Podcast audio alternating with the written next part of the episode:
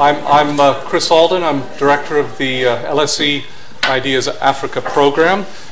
We are very pleased to have all of you here, and in fact, while we usually would wait a few minutes, we have a full house, and I think that's a good sign. There's a podcast. For those of you whose friends are outside, you needn't worry. There's a podcast going to be made of the event, so they too can follow it.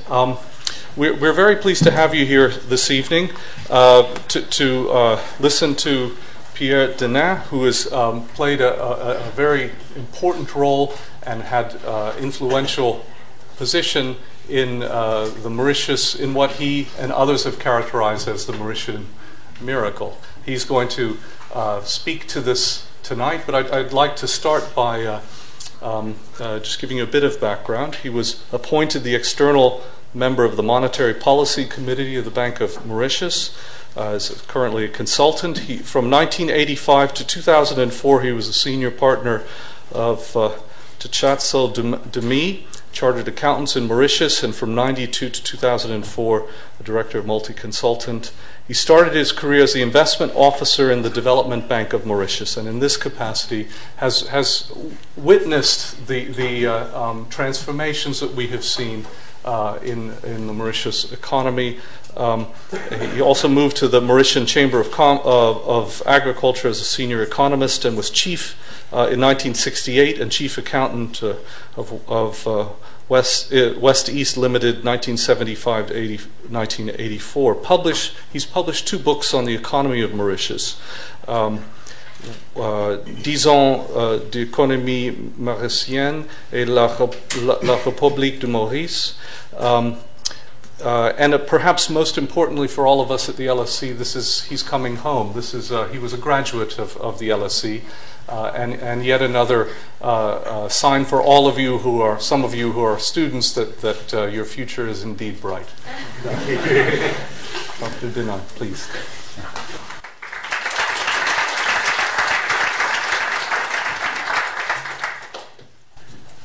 Good evening. As I was coming in Sunday morning after flying all night from Mauritius, the immigration officer said to me, "Why are you coming here?"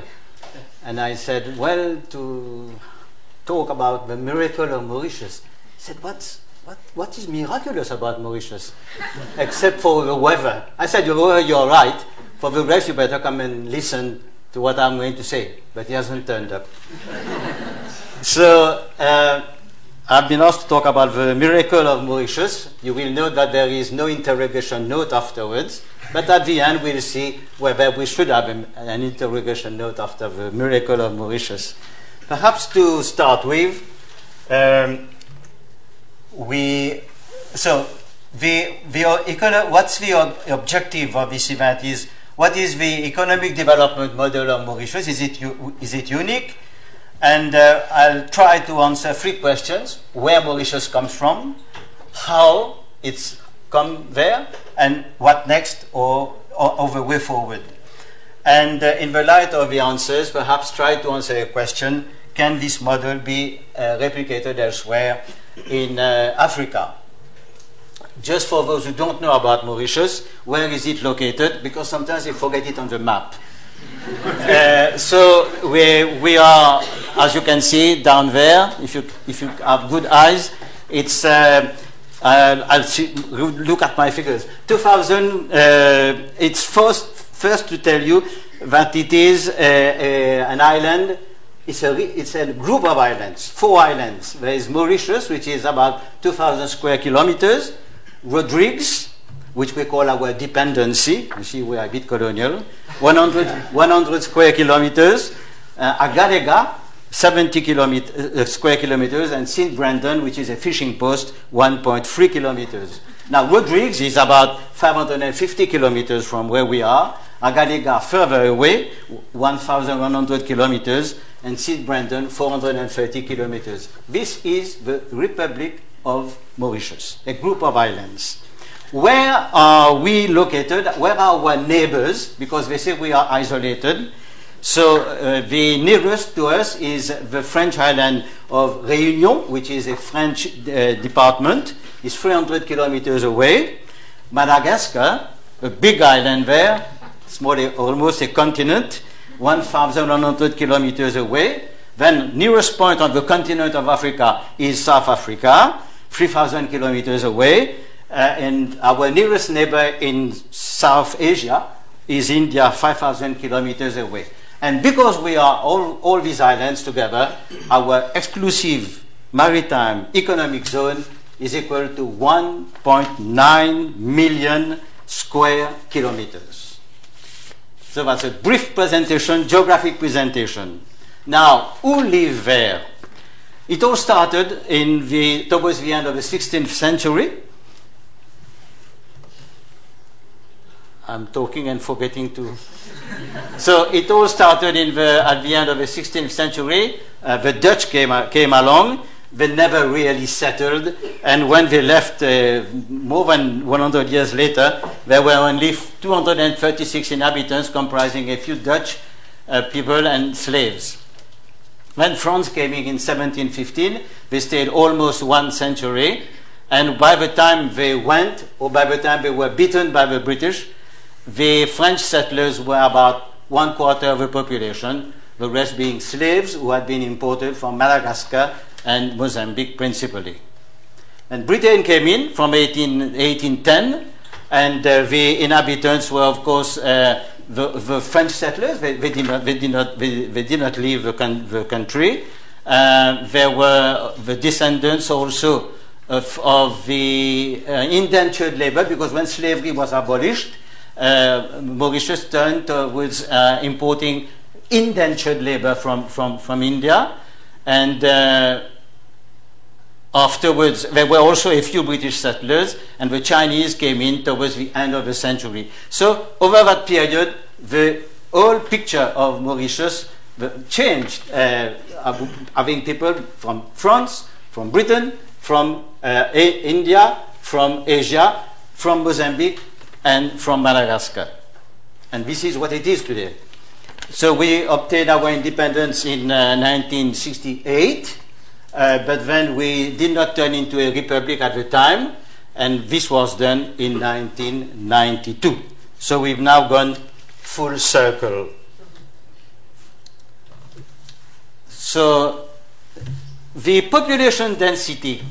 The population of Mauritius is equal to 1.28 million, Mauritius being really the main island with almost the whole population, and Rodrigues has 40,000 people. The density is interesting. Mauritius has a density of 669 per square kilometers. Rodrigues is about half of that. The interesting thing I want to draw your attention to is that the urban population of Mauritius, the density is over 3,000 per square kilometer, whereas the rural is less than 400. So it's very much a urban population. Although those of you who know Mauritius might also say that whereas we pretend to have 5 or 6 towns, in actual fact it's one big town in a way. And this is where we have this density of 3,049 per square kilometer. Now, how is our land use? You can see that agriculture, I have two columns here, 95 and 2005. If this has been done with an intent, intentionally, agriculture, which used to represent 46%, and agriculture is mainly sugarcane. Agriculture has fallen from 46% to 43%. Buildings have gone up from 20 to 25, public lands, and there is a balance of 32 and 30, and this balance is forests, scrublands, grasslands, grazing lands, and so on. But when you look at 2005, we see that this 30% comprises 4,726 hectares of abandoned cane fields. The story here, which we are being told, is that agriculture, the presence of agriculture is diminishing, being replaced by buildings, and there is abandoned cane lands.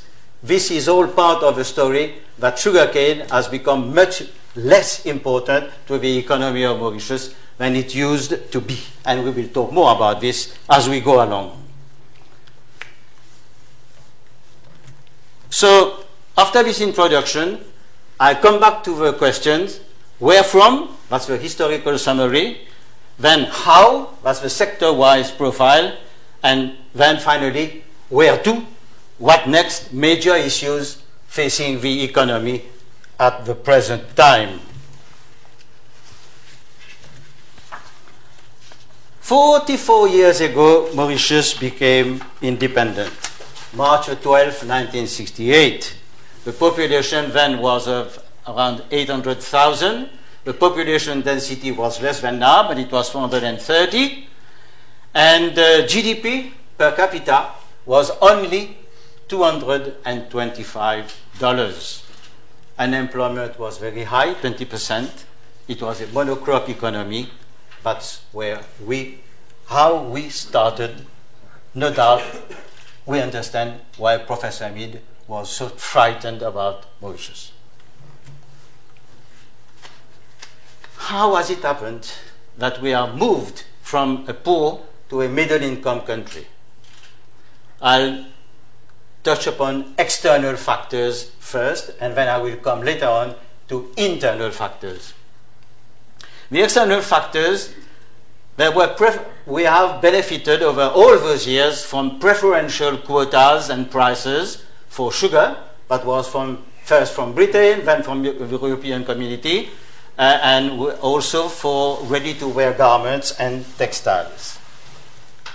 The beneficial agreements were the Commonwealth Sugar Agreement that started in the 50s, followed by the Yaoundé Convention, the Lomé Convention, and the Cotonou Agreement. Over that period, as you know, Britain went into Europe. That's why Commonwealth Sugar Agreement finally became Lomé Convention and then Cotonou Agreement.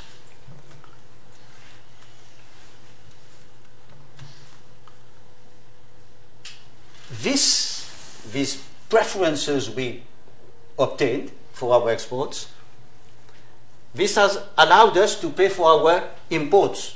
Mauritius has to import everything in order to live. We live by international trade. And international trade in Mauritius is constantly greater. When you add imports and exports, it's constantly greater than GDP, sometimes by up to 1/3. There was also during the 80s the takeoff of manufacturing for exports, the so-called export processing zone, facilitated, as I have said, by the preferential environment. And at the same time, there was some chance, I don't know if it is a miracle, there was some chance, during the 80s particularly, we benefited from a depreciation of the US dollar. So all this helped for the takeoff during the 80s of the EPZ. When we were creating jobs really fantastic for a few years, it was very great fun, except that in the 90s, when we thought we would do the same again, we could no longer do it. We also benefited from the technical and marketing know-how of Chinese diaspora. As I've told you, there are Chinese immigrants in Mauritius, and they had links, and we sort of, in a way, copied what was going on in Southeast Asia, and they brought in technical and marketing know-how for the export processing zone. And then we got also foreign specialists from France, South Africa, and India. Again, with all these ancestry which is there, all the people who have come over. So there are links, and it's also been facilitated by the fact that we are using two international languages, which is English and French. So these were the external factors as I see it. But that's not enough. You can have favorable external factors, but you can throw them overboard if you don't have internal factors. Over this period, 44 years, Mauritius has been a democratic country, is a democratic country. There was a state of emergency for a few years in the 70s, but apart from that, it is a democratic country. What does that mean? Mandatory elections every 5 years. Rule of law, an independent judiciary, and a vibrant written press and vibrant private radios. These are elements of democracy, I think you will agree. On top of this, we have had a successful demographic transition during 4 decades. The average population growth has been equal to 1.1% per year. The average economic growth has been equal to 9.3%, although it's not 9 now, it's around about 4 or 5, but I'm looking at the whole period, and as a consequence, the average income growth per head has been equal to 8.1%. Also, at the end of the 70s, we were in real trouble. At the end of the 70s, we had started 1968 poor, the 70s were not very good, and we finally ended up with 2 devaluations, one in 1979, quite a hefty one, 29.6%, and in 1981, 20%, and in between 79 and 81, we were visited by some deadly cyclones. So you can understand, we had economic cyclones and geographical cyclones. So that's where we were at the end, at the beginning of the 80s and of the 70s. Then we brought in the IMF. There was no way out, no choice. We brought in the IMF and they came with their prescriptions. Reduce the budget deficit, reduce the salary compensation, reduce consumption. You know all about this, isn't it? Channel more bank credit to business enterprises. At that time, bank credit was going more to the public sector than to business enterprises. Liberalize imports and interest rate. Excessive government intervention discouraged. Adopt export promotion policies. That's in the early 80s, because throughout the 70s, what we were trying to do was mainly import substitution. And that model was sort of, I will not say rejected, but we became more quiet about it, and we went in for export promotion policies. That was new in Mauritius. Control inflation, diversify the economy. That's another important thing, because we had been a sugar island, and in the 70s we had started trying to go into textiles, but without much success. But then it became really a strategy, diversify the economy through the promotion of the export processing zone, and a bit later on during the 80s, tourism. And of course, the whole object was to try to create jobs in those new enterprises. So these were the prescriptions. What did we do with these prescriptions? Right.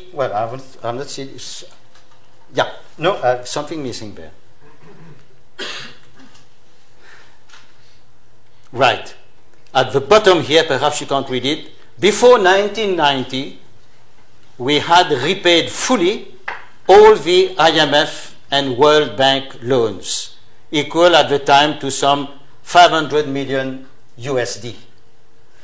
This is a way of saying that these prescriptions were by and large followed, applied, and I think this contributed to a major extent to the development, to the further development of Mauritius. Now, that's not a full-blown success. I call it a mitigated success, because while we were doing all this, there were errors which were made. In the 70s, sterling was going down considerably, sugar was going up, and yet our local currency, the rupee, was at a parity with sterling, and this gave rise to superficial and inflationary growth, an era of the 70s, which brought us finally to the devaluations. We also, that's much later in the 90s, we had delays in adapting to the liberalization of international trade. We did sign, we're happy to sign the Marrakesh Agreement, which set up the WTO, but we did not really have policies strong enough to put in practice this adapting to the liberalization of international trade. And we also thought that the sugar protocol, whereby we were being able to export sugar at a preferential price, and also with quotas, we thought this would go on and on and on. It did go a long time, but finally it's ended, and there it is. We had to adapt ourselves to that new situation. If we had done it earlier, it would have been better. These were errors.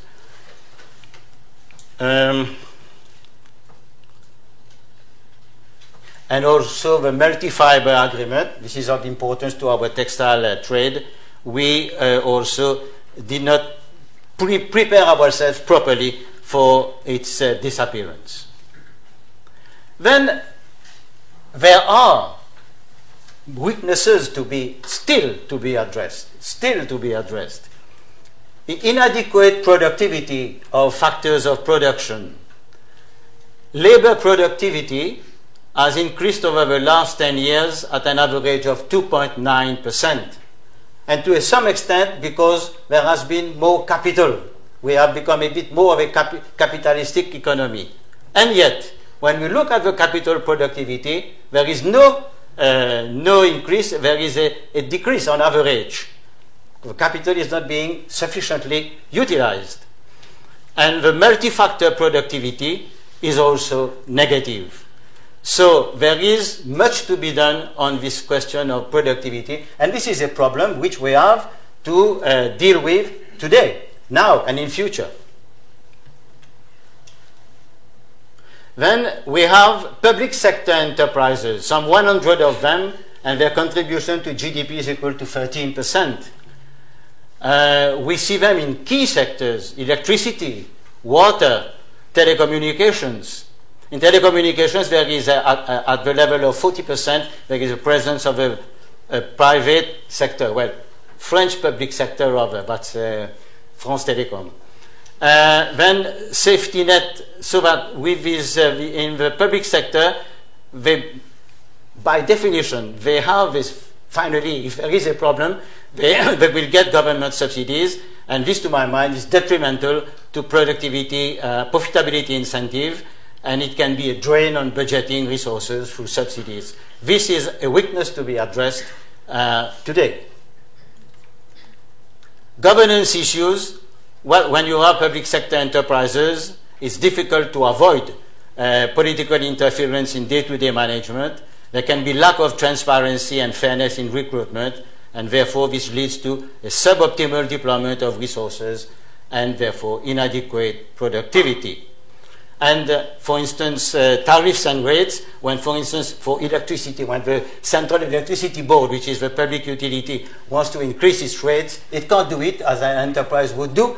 It has to obtain government approval, and government approval is not always easy to come by because there are social considerations. So this was where do we come from? Now let's have a closer look at the breakdown of the economy. Just to help you understand the rupees, these are very indicative figures only. $1 is equal to 30 rupees, €1 40 rupees, and £1 sterling 50 rupees. The population, I've already told you, 1.28 million. The GDP is about 11 billion USD. And the GDP per capita, which was 225 in 68 is now about 8,500 USD. Unemployment is still uncomfortable at 7.8, and so is inflation, although inflation is probably going a bit down next year. Consumption is at equal to 87.7% of GDP, which is fairly high. It had gone down, but now it's gone up again because GDP is not growing enough, whereas consumption continues to grow. And which means, therefore, that saving isn't enough at 16.6%. I don't think it's enough. Investment at 24.8%. This might look okay, but when you realize that the public sector represents more than a quarter, that's not exactly good, because you want investment to be mainly from the private sector, because this is what is going to create jobs, permanent jobs. Our forex reserves are very comfortable, 10 months in import equivalent. In 1979, it was 1 week. So we've done some nice things also. We have one problem with the balance of payments, or rather with the current account of the balance of payments. As you can see, it's highly negative, 8.8% of GDP, and it is so far, fortunately, balanced by the capital account. But what is the capital account? The capital account is made of direct investments. Okay, that's fine. General government, must be a lot of debt in there. Then bank movements. Other sectors, which is both long-term and short-term money, probably part of it debt. Then portfolio, that's not very important. And migrants is not important in Mauritius. So far, the capital account covers the deficit, but this can't go on and on and on. And there we have some work to do to get our current account less, I dare not say positive, but less negative. And this means, in a country like Mauritius, more exports. More exports. So how do we get more exports? This is a question.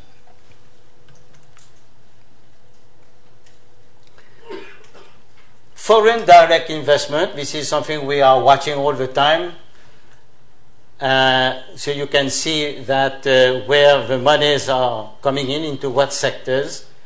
I draw your attention to real estate, 38%. Remember, I was telling you how buildings are occupying more of the land. We have, at present, Mauritius has turned a bit into a real estate development, perhaps. And there are questions about this, whether this is sustainable. Where does the money come from? As you can see, Europe represents the large amount, 49%. Draw your attention to Africa, 25%. This is particularly South Africa. Sector analysis, because we also invest. Mauritius invests abroad, and 2.1 billion estimated, and you have various sectors where I don't think it's point in wasting too much time on this. And where do we invest? 62% is Africa.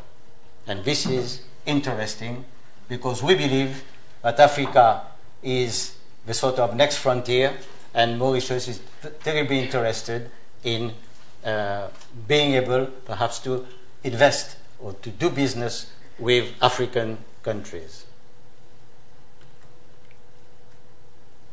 Now, the profile of the economy.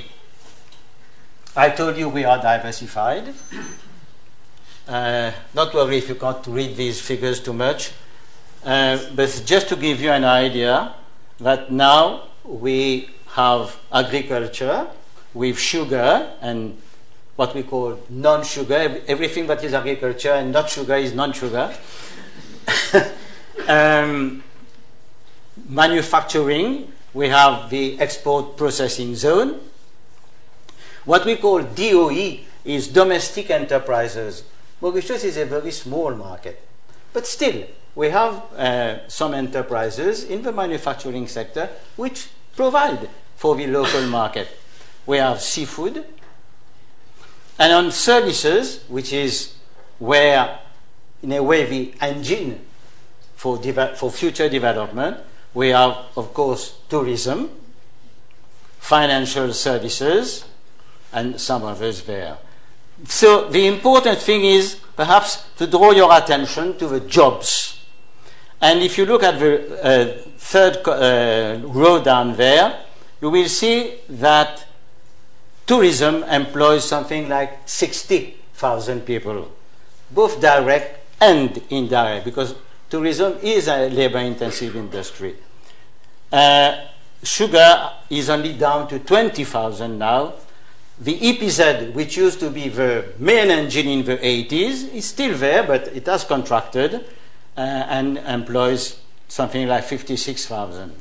So we have, therefore, a diversified economy, and the challenge for us is probably to try to add on more columns. Well, to start with, I would not have any place to put it there, but I think I will have to correct it, but I think we should have more columns. In other words, we have to be inventive, creative, find out what more we can do. A small country like this cannot specialize. I think we have to try and find various industries in which to develop.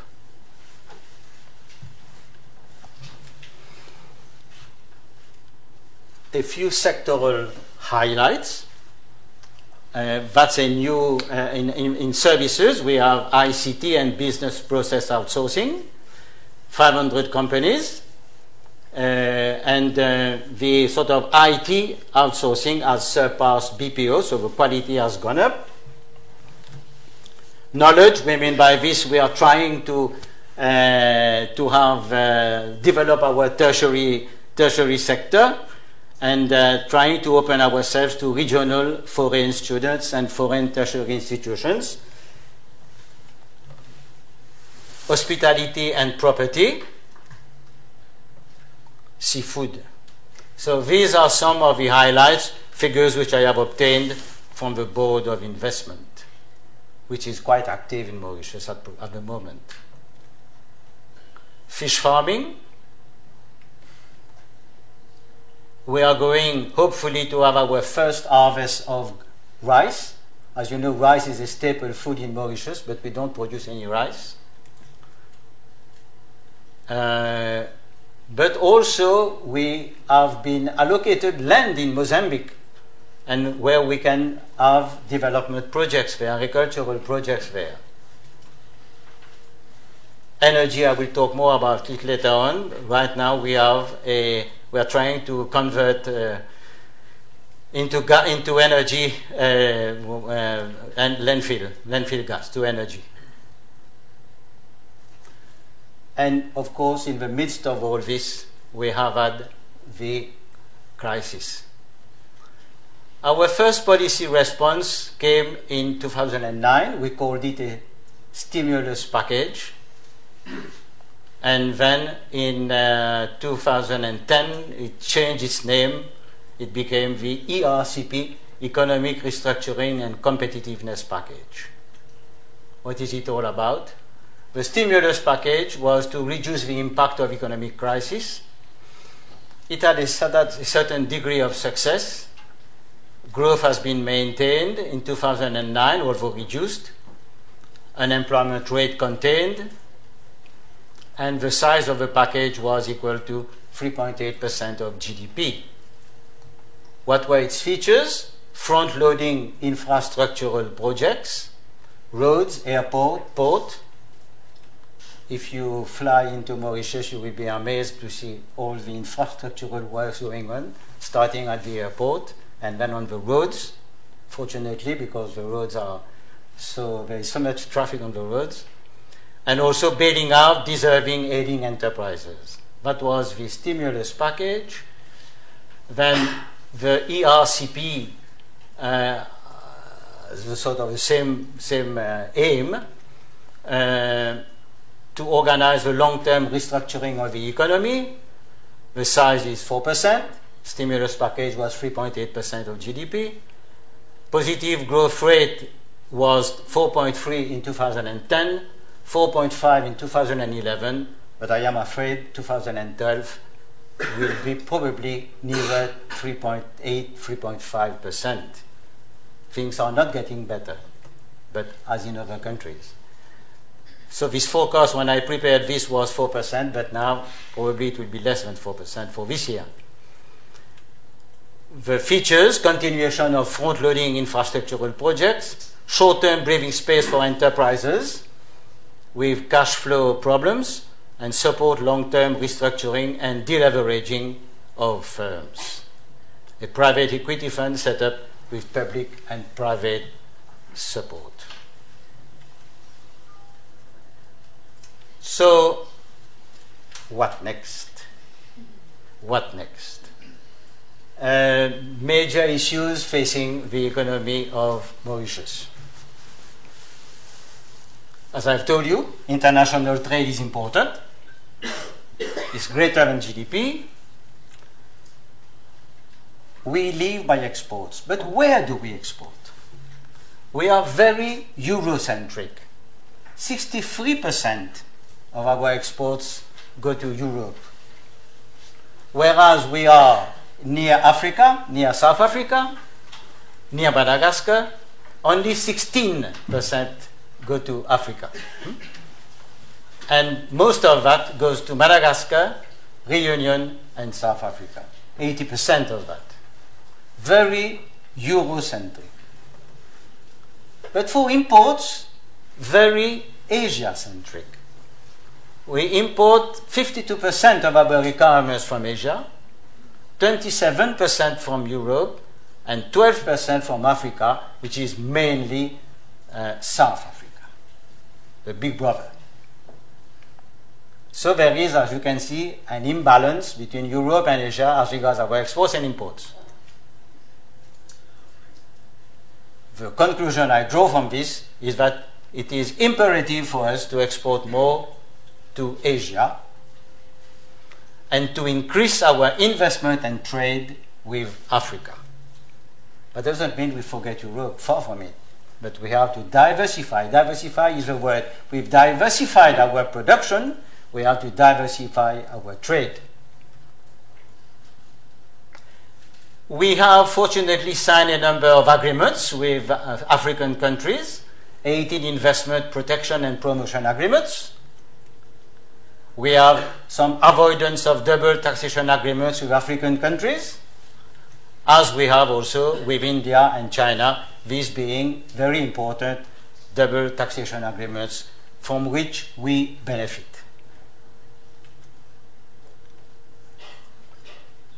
When we look at our industries, we have some mature industries, sugar, but which can progress through value addition, through refining, which is taking place. We now export refined sugar, no longer raw sugar. We export refined sugar, and we export what we call special sugars, which you can find in supermarkets here, by the way.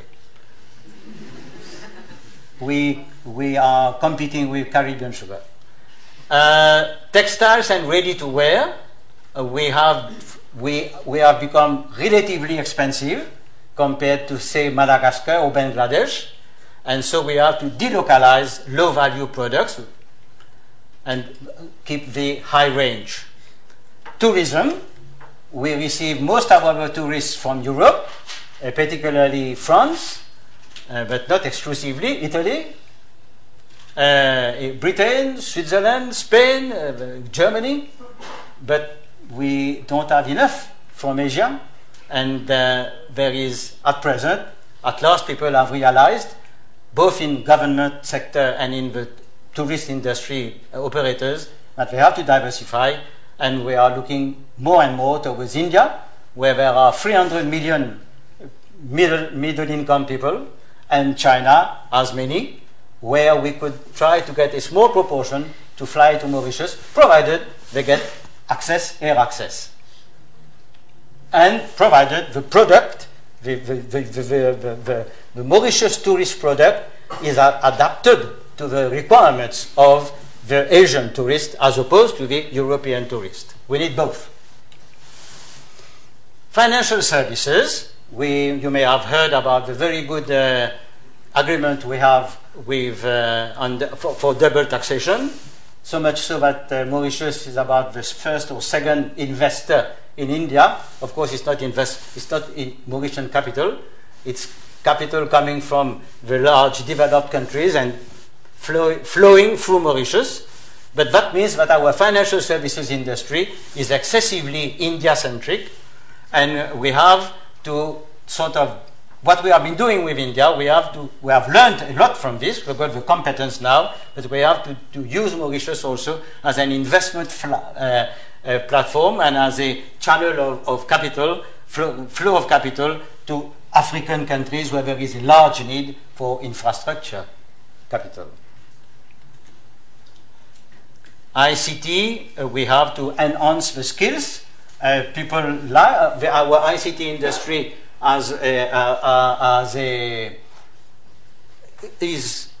benefits from the use of two international languages, but we don't have enough people who are skilled enough, who are competent enough. So we have to enhance the skills of our young people in ICT.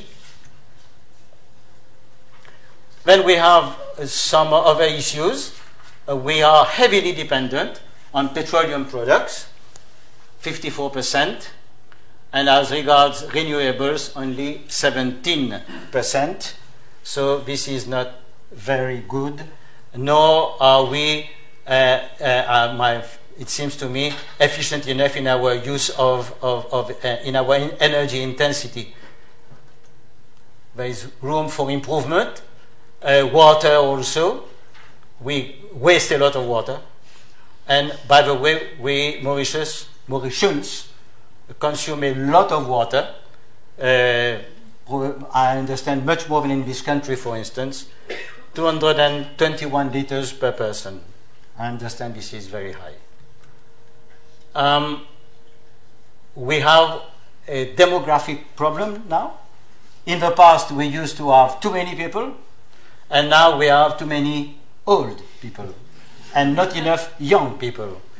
These are the projections of the Statistics Office, and they are saying that by the year 2050, young people up to the age of 19 will be only 20%, whereas people over 60 will be 28%. You imagine immediately what it is to have an aging population, aging both ways, getting older but not enough young people. There is a declining fertility rate. Instead of the usual, the replacement rate of 2.1 is only 1.5. The declining mortality rate, that's better health services, but there it is, that's the consequence. Life expectancy is rising. Of course, women live a bit longer, a bit of an easier life.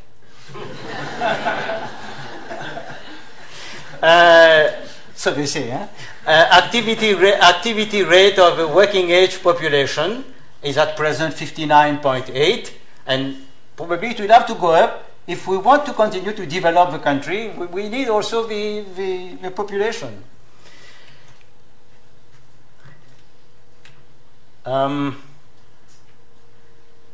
Present day challenges. There is an enhanced competition in international markets for goods and services. We are no longer in a preferential environment. On top of which, we have these famous BRICS, which are claiming their share, becoming more aggressive.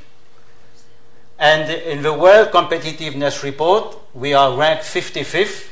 We should improve, I believe. I think we should, because we have to maintain our share on the international foreign markets. We have deficient infrastructure. much work is being done now, but we have to continue doing this. There is the airport is going to be very much improved. Water and electricity, I've told you, I think we have problems. The roads are being dealt with. The port, there's still more work to be done. So these are the challenges.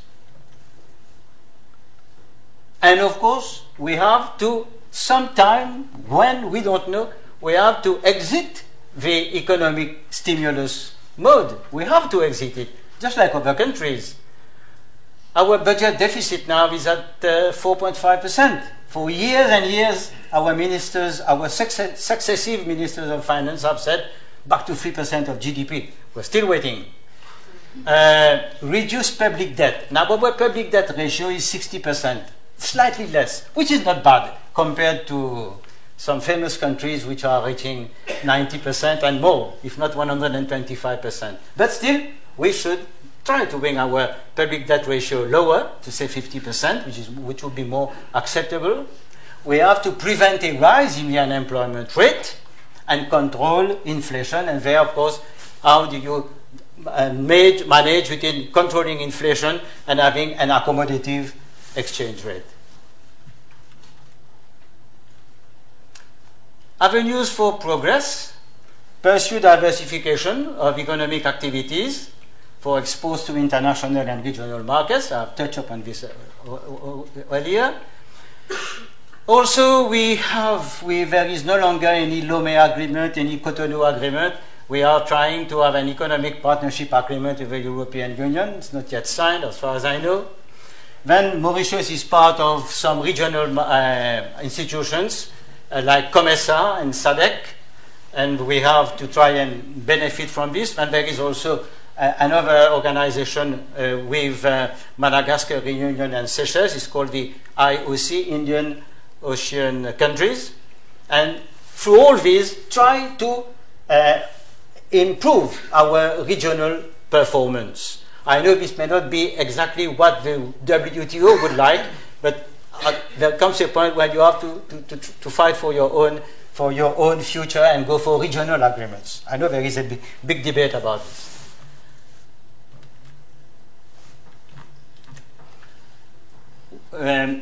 We tend to say in Mauritius that the sugar industry is gone. What we must now have is the cane industry. That is cane, which will produce sugar, but the byproducts will also help us produce energy by mixing with coal. The byproduct of sugar of cane is bagasse, of the sugar production is bagasse, which is mixed with coal to give you renewable energy and perhaps ethanol. There we are not too sure because this is quite costly. But anyway, these are subjects, these are avenues to be studied. Modernize our agricultural practices for better quality and higher returns on investments. There I'm looking not really at sugar, but really at what we call non-sugar, where we have to produce vegetables, for instance, and some small Mauritian operators are even exporting. So there is work to be done there, but nobody today wants to work like grandfather, grandpa used to work. So we have to get modern agricultural practices more capitalized and better skills. Then, of course, we have to use our facility. Shall we say, I don't know if it is facility, but our multilingualism to put Mauritius on the map of international conferences and events. That's more for the tourism industry. And of course, safeguard the environment. At present, there is a project, a government project called Mauritius Île Durable, sustainable, and there is work to be done, for instance, with reference to water wastage, lagoon overfishing, and town degradations. There is work to be done there. At least, if we want tourists to come, they should we should be able to provide them with all the facilities and also the beauty, and not have it degraded in the towns. But it's easy to say what we must do, but will the population do it? Will it adapt? We have to adapt to this new situation We've gone from an economic model which was based on preferences, and we are now in open competition. We have already started, but we still have to get this going, to get people to agree that we are now, nobody is going to save us if we don't know how to fight and keep our markets. We have some wastage in our educational system. We tend to produce elites, but we leave quite a lot of people by the roadside. We are 37% failure at the primary level, and we have an unhealthy competition for a relatively small number of academic scholarships. Promote a knowledge economy through research and encourage inventiveness and entrepreneurship, and bring informal sector activities into the mainstream. Never an easy thing, but I feel there should be some work done on that score. Improve governance in public and private sector. There is corruption. We lost a few places, unfortunately, on the transparency index recently. We have in parastatals, I have talked about this sometimes, excessive intervention. Counteract the greying of the population, which would mean lengthening working life. So that our young people don't find themselves working just to finance pensions for older people. In the final analysis, that's a philosophical question. Why pursue economic growth, you might ask? Well, I think it's also to have better social situation, improve the standard of living of everybody, and improving the lot of the poor. At present, there are just over 100,000 persons considered to be below poverty line, but that's a bit of an old figure. I don't have any new one. I think it's going to be calculated soon. This is equivalent to 8.5% of the population. We must maintain our high development index as measured by the UNDP, and we have a Gini coefficient of 0.389, which is not bad, but which should probably fall a bit, getting nearer to 0.33, but I don't think we will soon do that. There is some inequality building into the system. So what are our alternatives in the final analysis? Are the economic status quo and a better sharing of the cake? I prefer that we go for production of a larger cake and, of course, improved sharing. And the status quo is not an option. Therefore, we have to focus on economic growth and pursue the track record of the past 44 years into the foreseeable future. And now, the last question, can this model be applied elsewhere? I will try to go through these three steps, identify the features of the model I have been showing you, with what it has succeeded in doing and the challenges, classify them between policy dependent and non-policy dependent, and draw a conclusion. But it is imperative to bear in mind, I'm talking to you about a model, not a miracle. The non-policy dependent features, those which depend on our geographical situation between Africa and Asia, favorable to make Mauritius into a hub or a platform, our cultural links with the countries from which our ancestors came. This has favored investments, but has favored the participation in the Sugar Protocol, in the Lomé Convention, and in the use of international languages. Existence of a strong private sector due to the presence of the sugar estates at the time of independence and agro-industrial activity. Availability of a solid block for further development. These were, as I say, these were the non-policy dependent. Geography, cultural links, sugar industry. Now, the policy dependent. Democracy, the rule of law, a vibrant press, and at the time of independence, no large-scale nationalization. as happened in many, many countries when they became independent. Relatively smooth relationship between public authorities and private enterprises. Let's be frank, they don't always see eye to eye, but there is the dialogue, and by and large, this has worked very well. A judicious use of the preferences Mauritius obtained. We got benefits from the sugar protocol, from the textile preferential quota for textiles, but I think we used it judiciously. And then we opened up, on IMF prescription, but we agreed to open up the economy from the 1980s, during the 1980s. Also, we have had, generally speaking, social policies conducive to the maintenance of a stable environment throughout most of the 44 years. We have the so-called welfare state, although there are difficulties in maintaining it, and it might be subject to changes, I don't know, but at the present we have free education and health, and the staple foods are subsidized. There is universal old age pensions, and all this totals 1/3 of budget expenditure. Big question here, can we continue? But there it is. This has been a policy, on social policy, and it has maintained stability. And households below the poverty, the relative, we have not yet calculated the absolute poverty line, but households below the relative poverty line have been cut at about 15% of the total.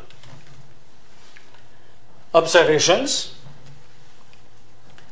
The model, if we are going in Mauritius to continue in keeping it, sort of, we have to be dynamic and adaptable over time, and times have changed and have changed for the worse. And therefore, as I've told you, there are challenges to test the robustness of the model. Important to develop new policies in the spirit of the model as a response to new circumstances. So what do we conclude? The policies which have been favorable to socio-economic development, I dare say, are not specific to Mauritius. They can have a worldwide application, of course, to be adapted to the characteristics of the particular country. That's what I've just said, to adapt the right policies to individual country situations. And I would conclude by saying that where there is a will, there is a way. Thank you.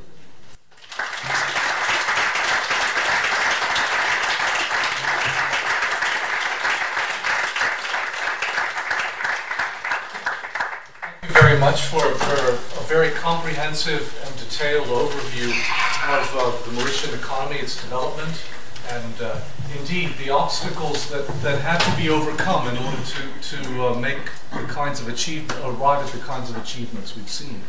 I'm sure that there are questions out there. I'd like to take them in groups. I'd also like to ask people to identify themselves so that Mr. Dinan knows who is speaking.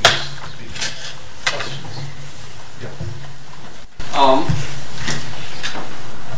I'm a former LSE student, and my question is about the experience of other countries, similar countries to Mauritius, like Singapore, for example, an island state, or Hong Kong, or even the Falkland Islands, where I believe the UK is now drilling for oil. So to what extent has Mauritius learned from the experience of similar countries?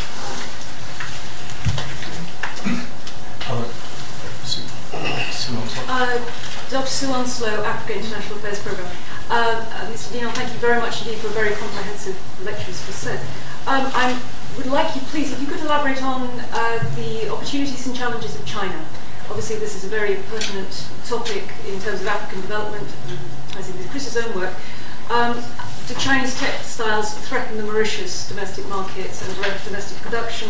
Is China seen as something that could be exploited, China's interest in the region? And also, I have a question about, is Mauritius likely to be threatened by climate change?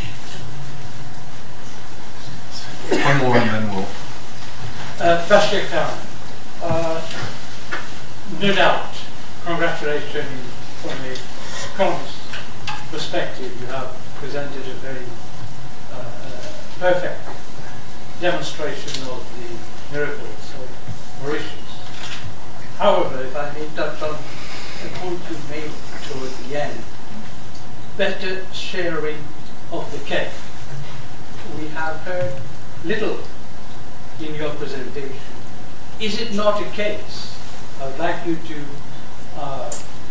share with us your experience that we have seen the rich getting richer and the poor getting poorer, especially in light of statistic of 37.6 failure primary education.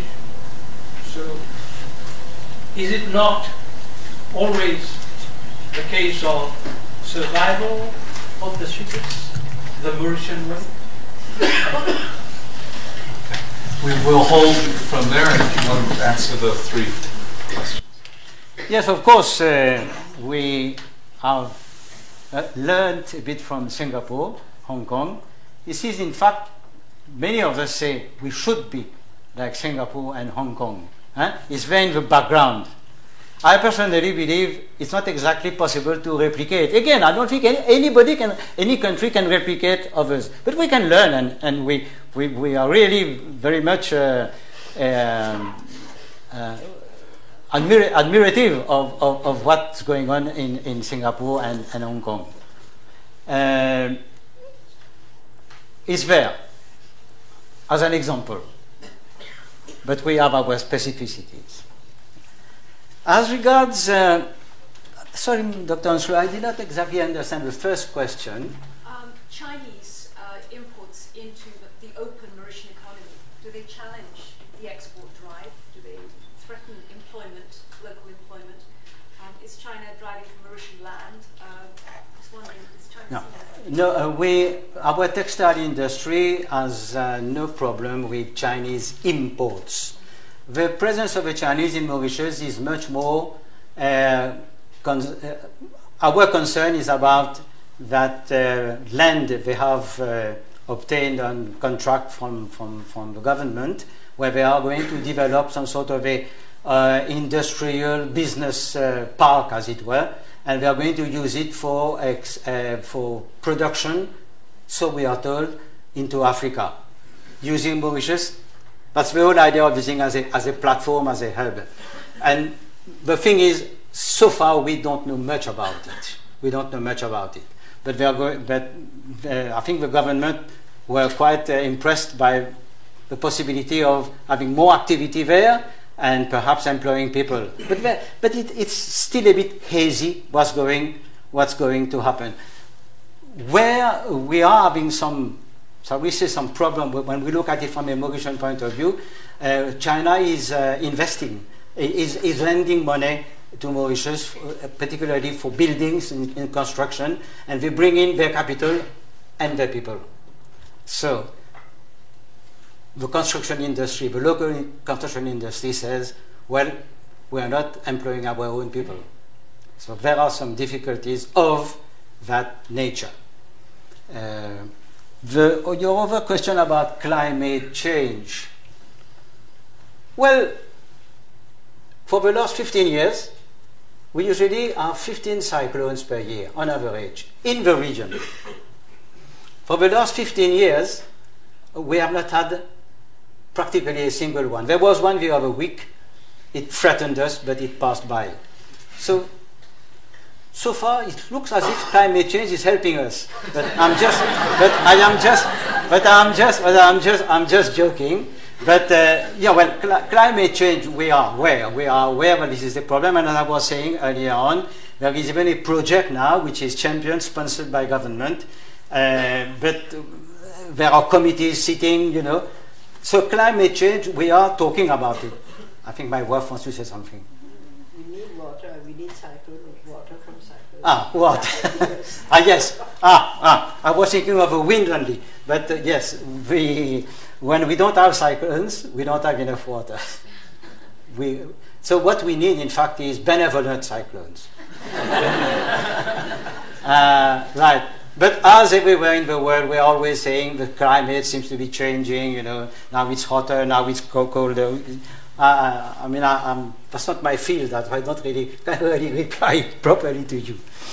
And the third question was about the better sharing of the cake. Yes, well, I did, yes. I was not coming here to talk about sort of social aspects, although I thought it was necessary to end with that, because what's the point of having economic growth if you're not going to share? So yes, there is always the question of better sharing, and as with any country where the economy grows and grows relatively quickly, which is the case of Mauritius, relatively quickly, you have this problem of how you manage inequalities. Every 5 years or so we have an household budget, and we had one, I think, last year or this year we are having one, and we should have figures probably by the end of the year, and where we will have calculated the Gini coefficient, which expresses inequality. And I gave you the last figure of 5 years ago, which was 38.9. I am afraid it may well be a bit worse. So yes, we have to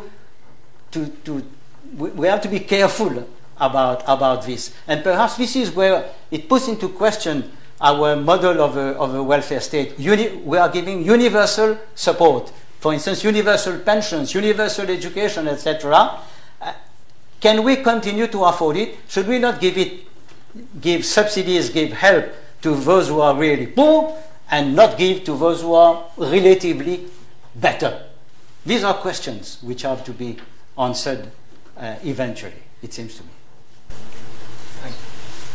There was one back. Yeah, my question would be about Central Bank in Mauritius. So it's beside the basic work of printing money. So, sorry, could you identify yourself? Oh yeah, sorry, I'm a Mauritian student doing a master in finance at SOAS. So Central Bank, how can they help the Mauritius government and the Mauritius itself to improve itself, besides the natural work of a central bank? How can it help the export economic growth of the country? You? Go ahead. Dina Piru, insolvency solicitor, MAB LLP. Just wanted to know how Mauritius is going to encourage young people to stay in the country, as opposed to working elsewhere in Europe. We've got quite a number, so I'll take three more. So one here. Peter Jones, I'm a governor of LSE. I was interested in the ethanol debate, and particularly the conversion of sugar to ethanol, because superficially at least, you import most of your energy. It's a green process to convert sugar to ethanol. And I'd be interested in your take on the underlying economics of it from a Mauritian point of view. Okay, and so three more, one back there. Yeah. Irving Henry, British Bankers Association, or rather in English, I'm a Mauritian percent, yeah. Please speak up, we can't. Yeah, Irving Henry from the British Bankers Association. Will the Bank of Mauritius adopt macro-prudential supervision? So, for example, there's a real estate bubble building up, and will you be able to let it down without much damage? Having worked in places like Ireland and Spain, where you have them, Mauritius looks suspiciously similar. Hi, I'm Diana Sutiriu. I work as a financial analyst in a mobile marketing company. My question is regarding your conclusion where you're saying that your model is not specific to Mauritius. Having traveled to Mauritius and from your presentation, from your external success factors and your non-policy factors, it appears that Mauritius is surprisingly embracing its history compared to other countries with a colonial background. You seem to see the advantage of having a diversified society, and when you say you use the know-how of the Chinese marketing and the French and your cultural link. However, you don't seem to take it as a point into your development when you're not talking, is Mauritius is sustaining that? Is there a work? Because having worked in Mauritius, I know that you're one of the countries with the most days off because you respect every minority within your country, and each religion is respected at a certain extent. I see their competitive advantage compared to every other countries, where even we, with really intense background in as a colonial country, we see integration as a problem, and you manage to kind of successfully integrate all your minorities. And I'm thinking, is that something we could benchmark to African countries which have kind of the same background than you in many languages, from French to English or Dutch, and they don't seem to have the same ease than Mauritius to apply? Okay, let's get that. Very, one last one, and then I hope another round after that. Yeah. International tourism student, just want to know what does Mauritius have in place for the next 5 years in terms of tourism?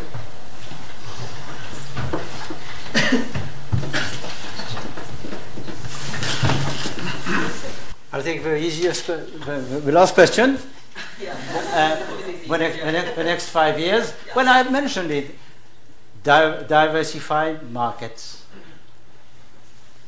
particularly Asia.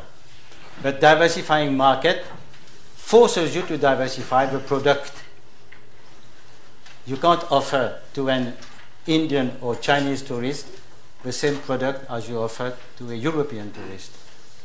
So this is the all set for the tourist industry to do, both at the level of government and of Air Mauritius, providing access, and also the product, the tourist operators, the private sector. That's how I see it. Central Bank, what was the question? Besides the main work of a central bank, which policy can they apply to? What can they do to help the country grow by itself on economic growth, on focus on export, like knowledge or everything? What can they do themselves, the central bank, as an institution? I touched upon that when I said there is the problem of accommodative exchange rate and control of inflation.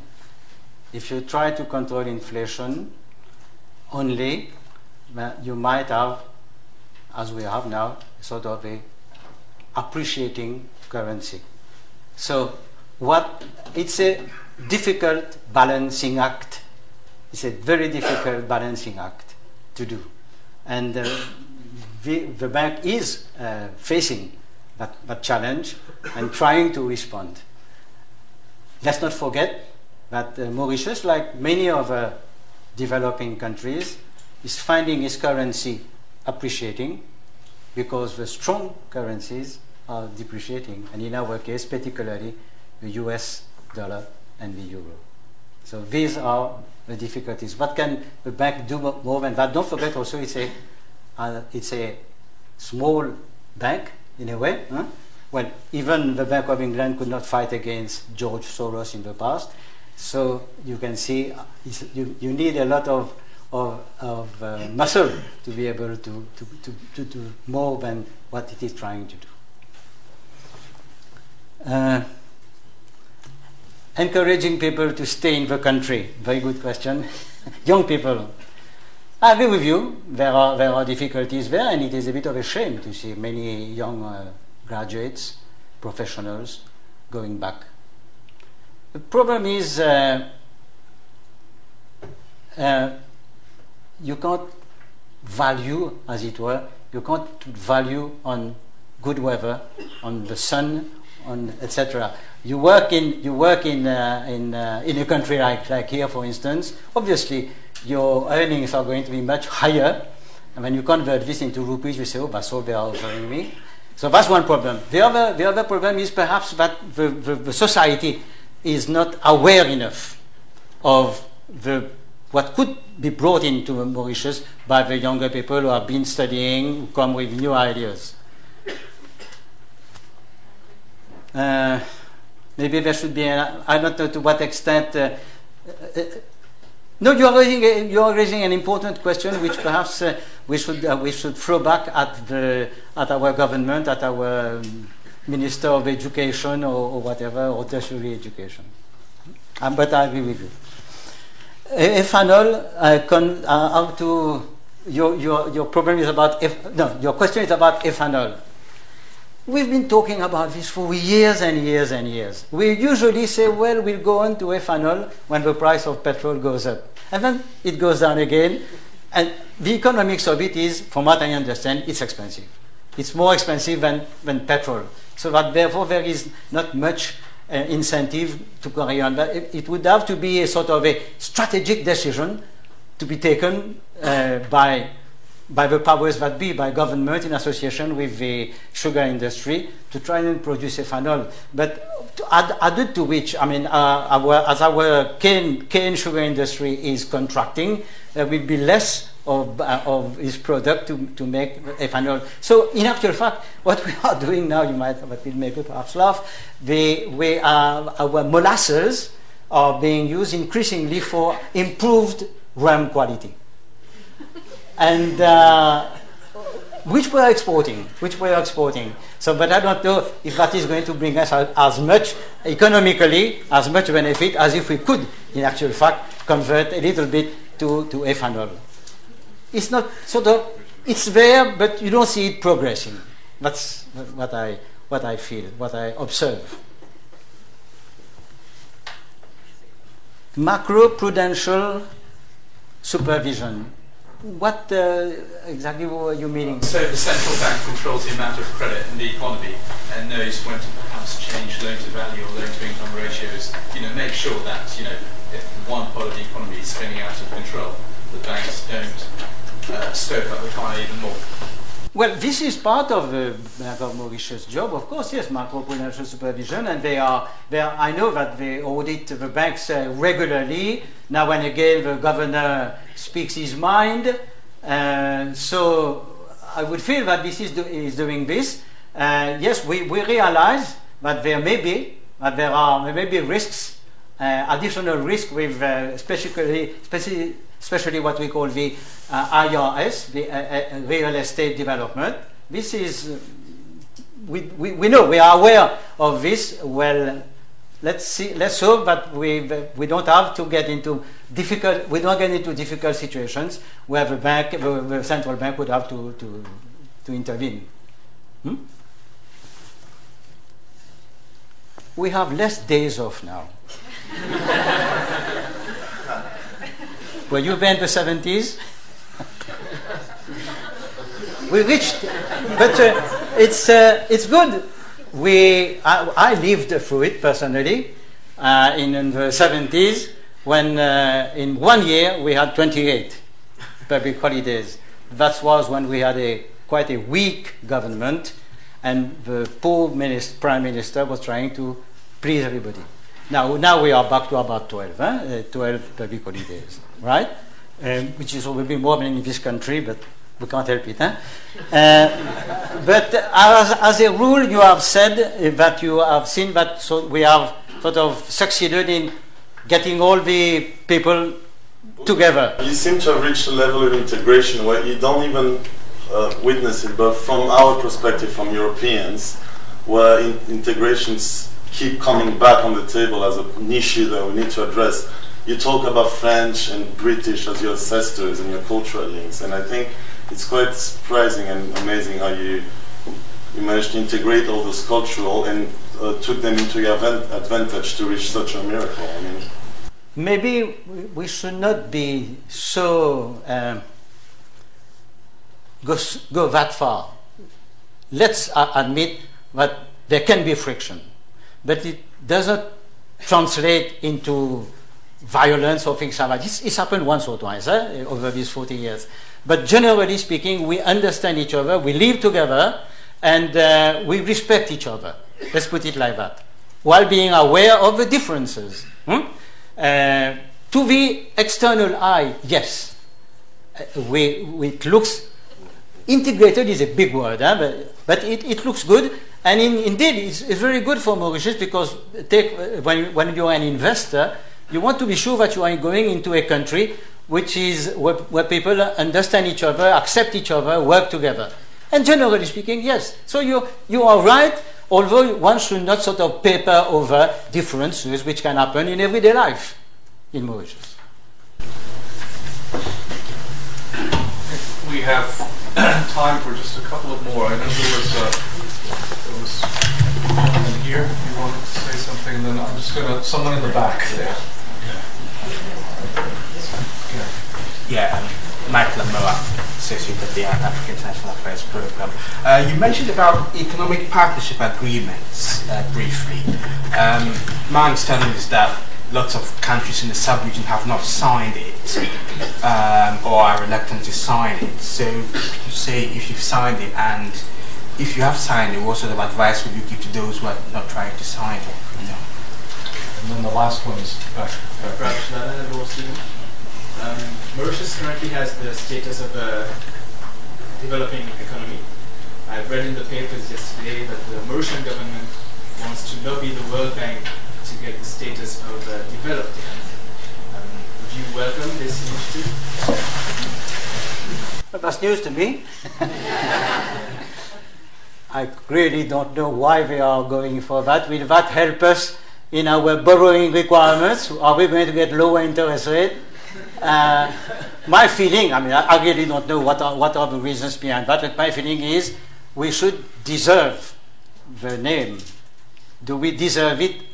As yet, I'm not so sure. I think from what I've shown you here, there are a lot of challenges, which we have to work through these challenges, and then we'll see. But obviously, yes, it's a good idea to try. We must leave, we must have our...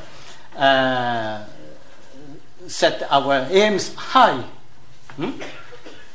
As regards, we have not, as far as I know, we have not signed the EPA. Yes, I think there are a number of countries in the